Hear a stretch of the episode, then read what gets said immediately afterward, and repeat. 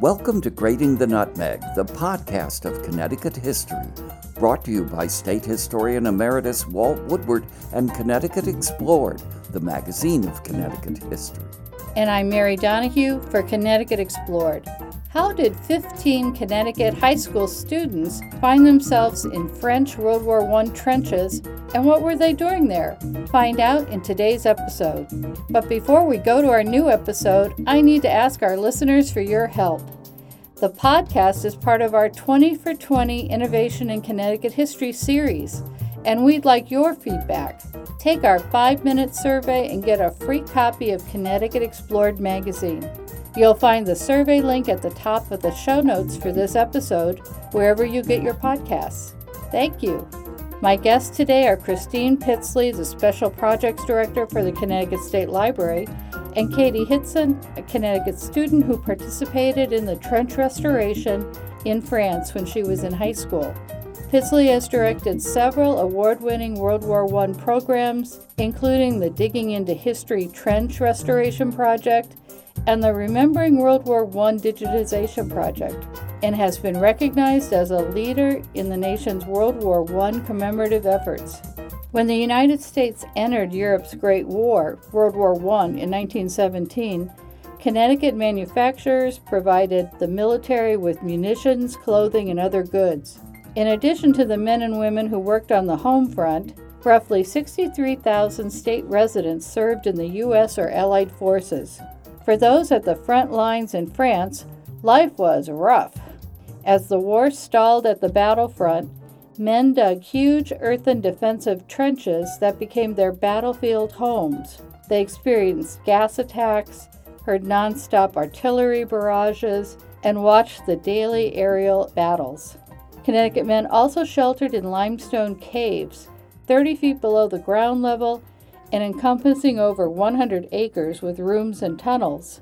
Before my guests join the conversation, let's hear from some of these Connecticut soldiers taken from letters and diaries in the Connecticut State Library, published in an article written by Christine Pitsley for the winter 2020 issue of Connecticut Explored magazine. In a letter to his mother printed on April 7, 1918, in the Hartford Courant, Private Max Haley of Bloomfield wrote we passed through villages completely in ruins, and I mean by this not a house left standing, trees blown to pieces, roads demolished, only a home for rats.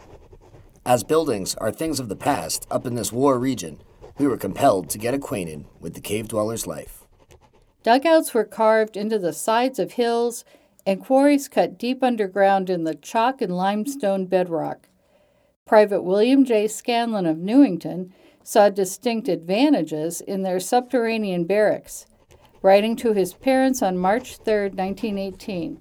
From what we can learn from the Frenchmen, the caves were quarries, but not like ours at home. They are more like our mines.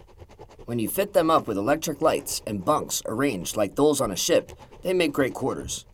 The best thing about them is they are absolutely shell proof, being a good many feet underground.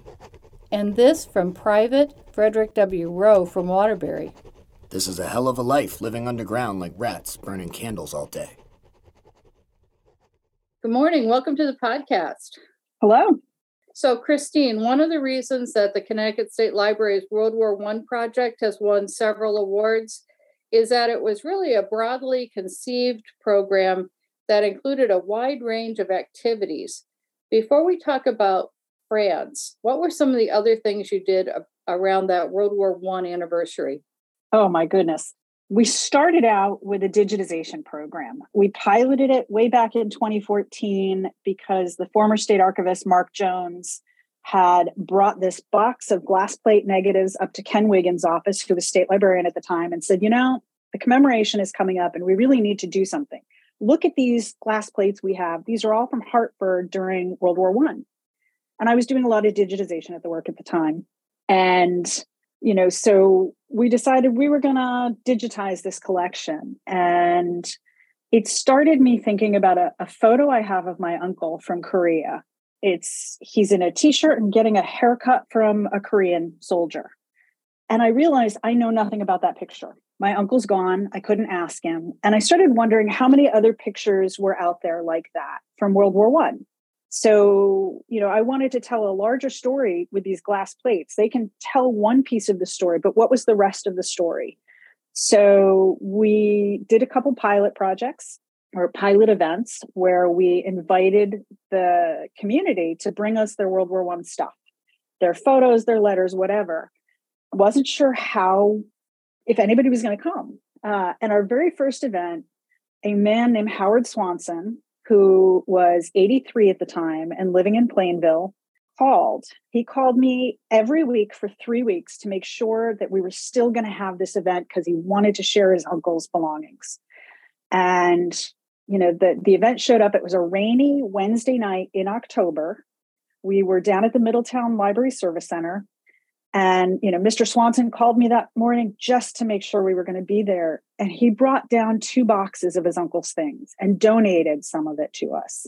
And seeing that, seeing how important it was for him to have his uncle's service remembered kind of just assured me that this was this was something worth pursuing so in 2017 we did a few more events and in 2017 we received a grant from the national endowment for the humanities and scheduled i think another 25 events around the state. We worked with libraries and museums and historical societies and community groups and american legion posts and blanketed the state. And overall i think we ran 46 events including one in rhode island and one in maine we collected more than 450 individual stories of people that had served and more than 10,000 digital images. I still have people wanting to donate today. And so it was that project that just kind of like kicked everything else off. Um, it was the only project of its kind in the country as far as World War One commemorations went. I think one of the great things now is with digitization is that people can share their photos or their letters and have it digitized so it's on the computer but not have to give you the actual item. Yeah and that was the that was the really fun thing about doing this is that we were able to do it on site. So people got to watch and people got to learn how to digitize their own family heirlooms things that had nothing to do with world war one. Uh, we always had information about how to properly maintain your photos and how to digitize them. And yeah, we most of what we digitized we gave right back. However, it did spur a lot of people to to realize that they could digitize their family's collection and then give all of their children access to the digital images instead of having to figure out how to break up a collection. Um, and then in a lot of cases, those collections came to us, the physical collections were donated to state library. That is just great. And I know uh, I'm wrestling with, uh, as a family historian, digitizing my my family photos. I've got to get myself uh, in gear on that. So you've got all these images, and you've really that outreach where you've touched people and explained to them how to properly care for their items or to donate them to the museum really is a you know a huge asset to the state one of the more unusual things you were involved in was the uh, creation of an animated movie, which I think you can see on either, you know, I'm sure you can find on Netflix or Amazon. Tell us a little bit about the Stubby movie and how you were involved in that. So, as we went through this digitization project, I started learning more and more about Connecticut soldiers. And I learned about the 102nd Infantry, which were Connecticut's National Guard troops that served over in France. And once you start learning about them, you you stumble upon Sergeant Stubby, as he is often called, who was uh, a dog that was adopted by a New Britain soldier uh, while he was camped in New Haven prior to going over to France, and smuggled over to France, where he became a war hero. So I was very involved with the National World War One Commemoration Committee or Commission. I'm sorry, and I heard through the grapevine that this group was working on an animated film. And I was able to reach out through those channels and get producer and director and uh, Jordan Beck. And next thing I know, we are contributing historical resources and images and you know becoming part of the filmmaking process which was not something i ever expected to do and then you know we started talking about well you really need to do a premiere of this here in connecticut. Um, the national guard the connecticut national guard is still very much a fan of stubby. It is it is the 102nd's mascot. They actually installed a statue of him and Robert Conroy in front of the Adjutant General's office. And so I started working with my colleagues over at the National Guard and we we did a premiere of the film in April of, ni- of, of 1918, April of 2018, where we invited all sorts of descendants and, and current 102nd members and members of the public in the community uh, to share in this amazing, amazing film. Um, it was, and it it was a great movie too. Um, it was. It told the story of our soldiers without being graphic, without being violent, um, and it. Children saw it one way, and adults saw it another. There may have been uh, one or two generals that you know were were having allergy attacks, as they said, because their eyes were very watery while watching the film. I've seen a picture from the Smithsonian Institution of Stubby in his. What kind of dog is he? Is he some kind of a terrier or a bulldog? What is he? He's he's supposedly a, a bull terrier. I think he's just kind of a mutt with his little mutt face. I've seen this picture of him uh, at the from the Smithsonian where he's got a, almost like a little trench coat on, and he has all his medals pinned on them. So, and he looks very serious and somber in the in the photo. So, it's great that his story was told. And since he was found in the the Yale Bowl, you can't get much more Connecticut than that. Yeah. So these are the kind of activities that I might, I won't say expect to find in a project like this, but be delighted to find in a project like this. But as far as I know, the State Library is still located in Hartford. How did you manage to extend the project to France? So I really always have to credit George Godard, who was the state librarian in 1917 and 1918. Uh, Ken Wiggin used to like to joke that George was a hoarder. He collected everything he could possibly find on World War One. Every record. We used to joke that he'd stand. He stood at the docks waiting for the soldiers to get off the boat, asking them to give him their stuff. Uh, so that resulted in one of the largest collections of World War One material in the country. So, as an extension of that, and my work with the 102nd Infantry and this battle that was the quintessential battle for Connecticut boys at Seicheprey on April 20th, 1918. I went over there to commemorate the 100th anniversary of that battle. So I was Connecticut's representative. The town held a ceremony, and there were local and French national dignitaries there. And I realized how much Seicheprey remembers Connecticut. We may not remember Seicheprey as much, but Seicheprey's never forgotten Connecticut. And there's a fountain right in the center of the village from the people of Connecticut with a plaque talking about our friendship. So, you know, Stubby had just come out. I headed over to France and I was there for this commemoration and saw that over the past 20 years, French and German students have been restoring German trenches, the, the very trenches that the Germans shelled the Connecticut boys from in 1918.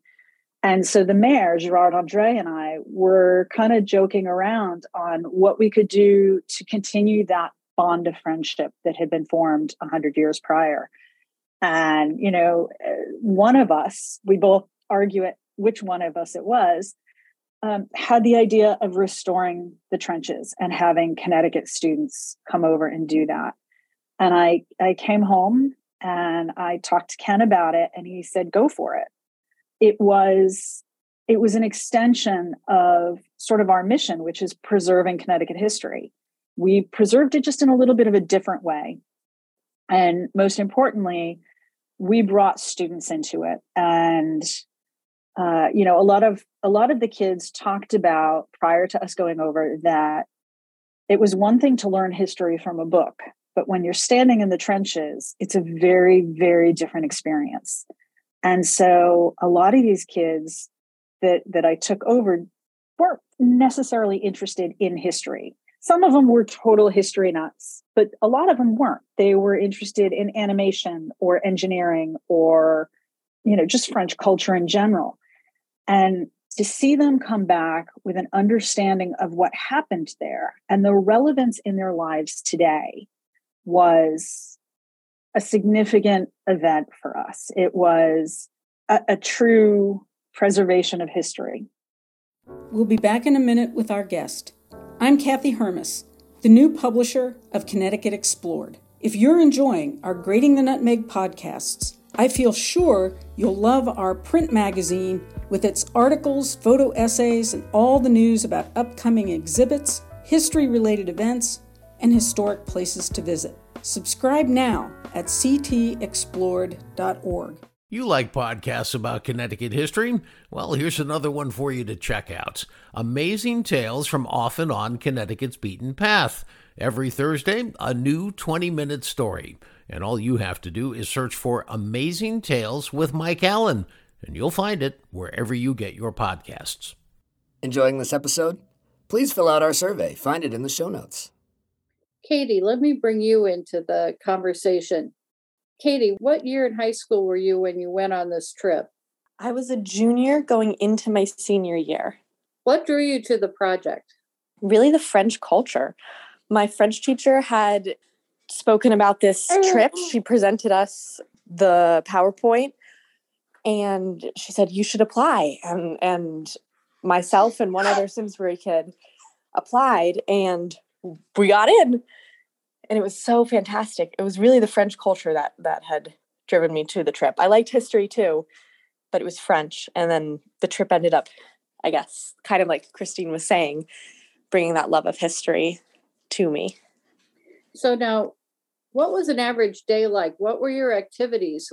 Were they, these the limestone caves or were these earthen mounds or trenches?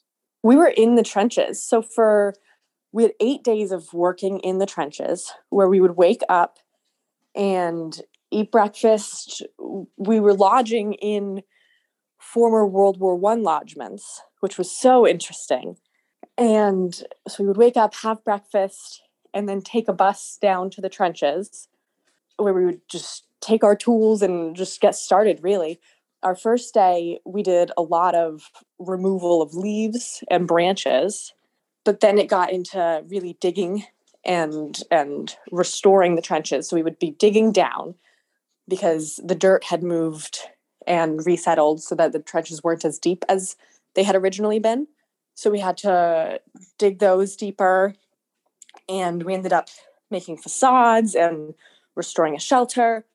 So we would work work work and then have lunch at around noon and then work work work work until dinner time where we would go back and then the girls and boys would take turns cleaning up after dinner. We always had fun dinners. And then we would hang out really and just enjoy the French would enjoy the Americans and the Americans would enjoy the French. We all just would intermingle and spend all of our social time together. Now, what kind of experts did you work under? What kind of supervisors did you have for this project? Well, we had historians, which was very important because whenever we would find artifacts. We would go up. We had this man named Red, and he was, I don't know his exact job title, but a finder, I guess. He would find everything. They called him Red because he would find things that were red and rusty. Rusty was another one of the names that he had. and um, so he was one of our like most important team leaders, I think. He also had a way of having all of us connected. He spoke French and English and Dutch and German.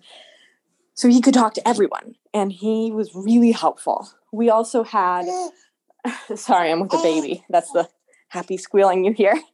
Yes, um, yes. We also had the bomb squad, which would come in and make sure that we were safe and oh. that everything was being properly taken care of. And then Katie, so what? Uh, so you were digging the trenches out to help stabilize them is that what you think is going to help save them in the future? Well, so in the future, they're going to really need to be restored often.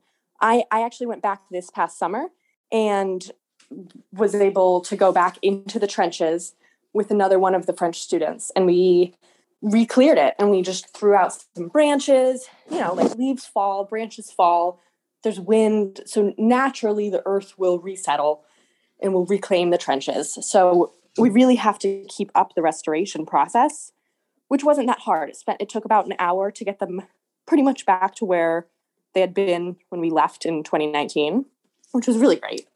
But yeah, our deep digging and the facade will hopefully help to keep it stable in the future. And then Katie, why do you think this is important? What did you what feeling did you walk away with?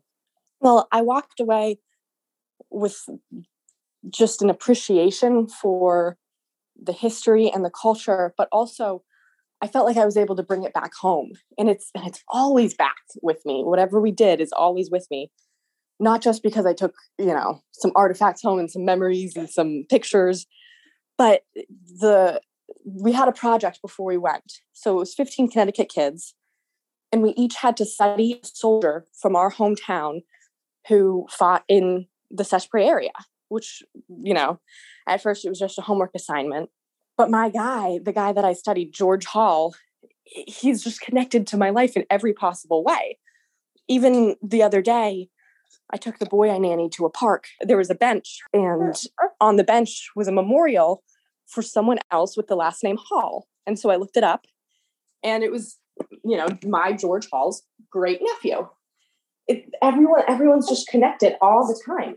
And so I loved, then I got to bring my little piece of history and tell my little boy about, you know, he's three, so I couldn't tell him everything about the war, but I was able to kind of explain and show him pictures. And I think having the connection to our towns was really what brought it home. And it's just with me every day. I really think that this trip is just always going to be with me.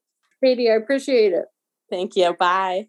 Christine, another part of the story that you told in a photo essay in Connecticut Explored was about the caves and things you could see that were remnants from Connecticut soldiers in these limestone caves. Tell us a little bit about the caves.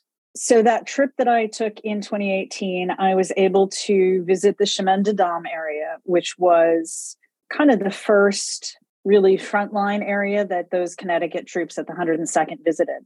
Uh, the New England troops were the only American troops really to spend time up in this area. And there were these limestone quarries all over the area that had been used, some of them for centuries.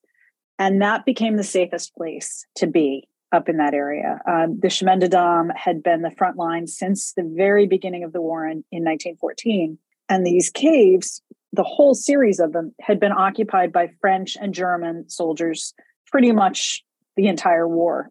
And so between February and March, Connecticut soldiers lived in this one particular cave in Froidmont that held about 10,000 men. There was electricity running.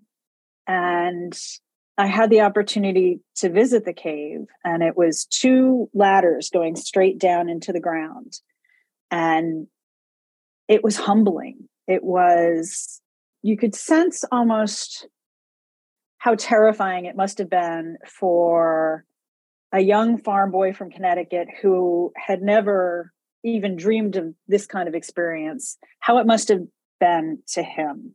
The cave is beautifully preserved. There's a lot of passageways that have collapsed, but Gilles, the gentleman who takes care of the cave, has done a lot to really try and preserve what's there. So you can see bottles as they were left, little niches where candles were, and all over the walls are carvings and initials kind of drawn on the ceiling with the smoke from a candle of Connecticut soldiers. And that was, it was humbling to me in particular because my great uncle was in that very cave. He was a cook in that very cave. So I was walking on ground that, you know, he had walked on. I'm looking forward. We get to visit there next spring, um, we're actually doing a battlefield tour of all of the places that the 102nd were during the war. Yeah, because you wrote it's 100 acres of rooms and tu- in these tunnels that are more than 30 feet below ground. That is yep. two ladders worth to get down there.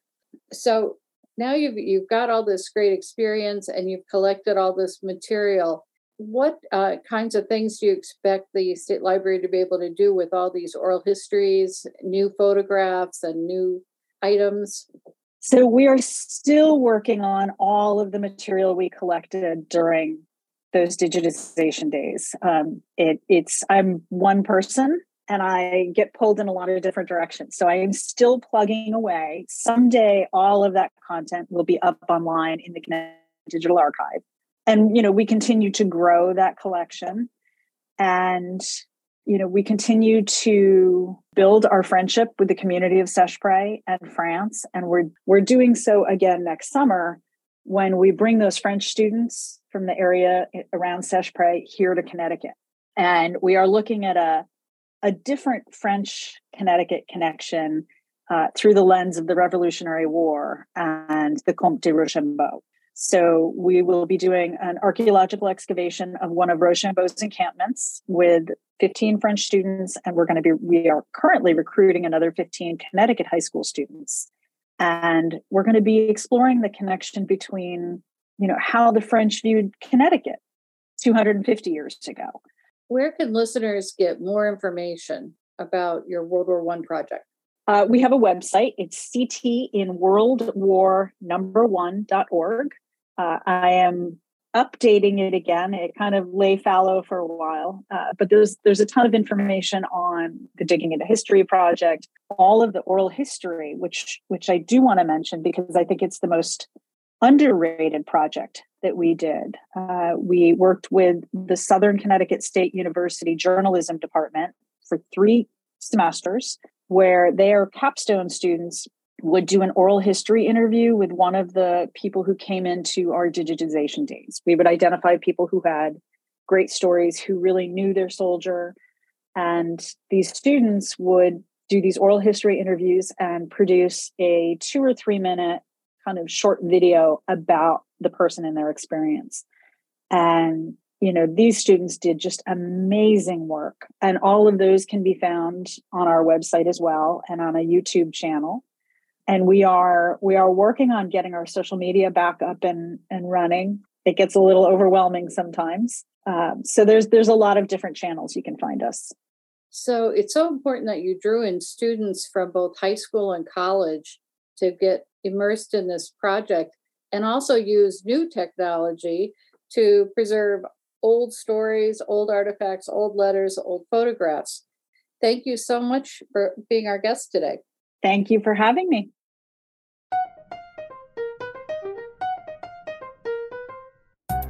Thank you to my guests Christine Pitsley and Katie Hittman. Join Connecticut Explored's 20th anniversary celebration by subscribing at ctexplored.org slash subscribe. This is Mary Donahue for Grating the Nutmeg.